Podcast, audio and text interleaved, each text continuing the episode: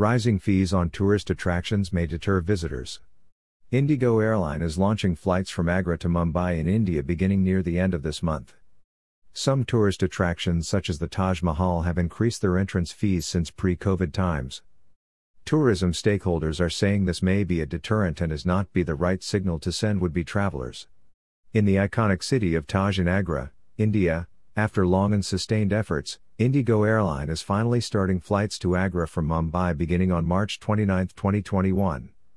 Flights will be available three times a week but will not include Delhi. Industry sources believe routes should be daily and should include the city of Delhi.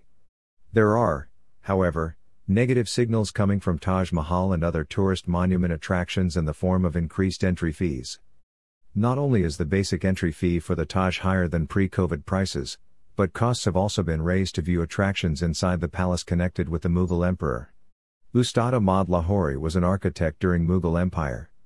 It is said that he was the chief architect of the Taj Mahal that was built between 1632 and 1648 during the ruling period of Mughal Emperor Shah Jahan. Sunil Gupta of Travel Bureau predicts that the total burden on a family going to Agra may well increase by 4,000 rupees around 55 US dollars. As was, and in some places still is, the case during the COVID 19 pandemic, tourism has been nil, and only now a few domestic travelers are venturing out. Even with new flights becoming available, the steep increase in entry fees may deter some from traveling to India. Hashtag rebuilding travel.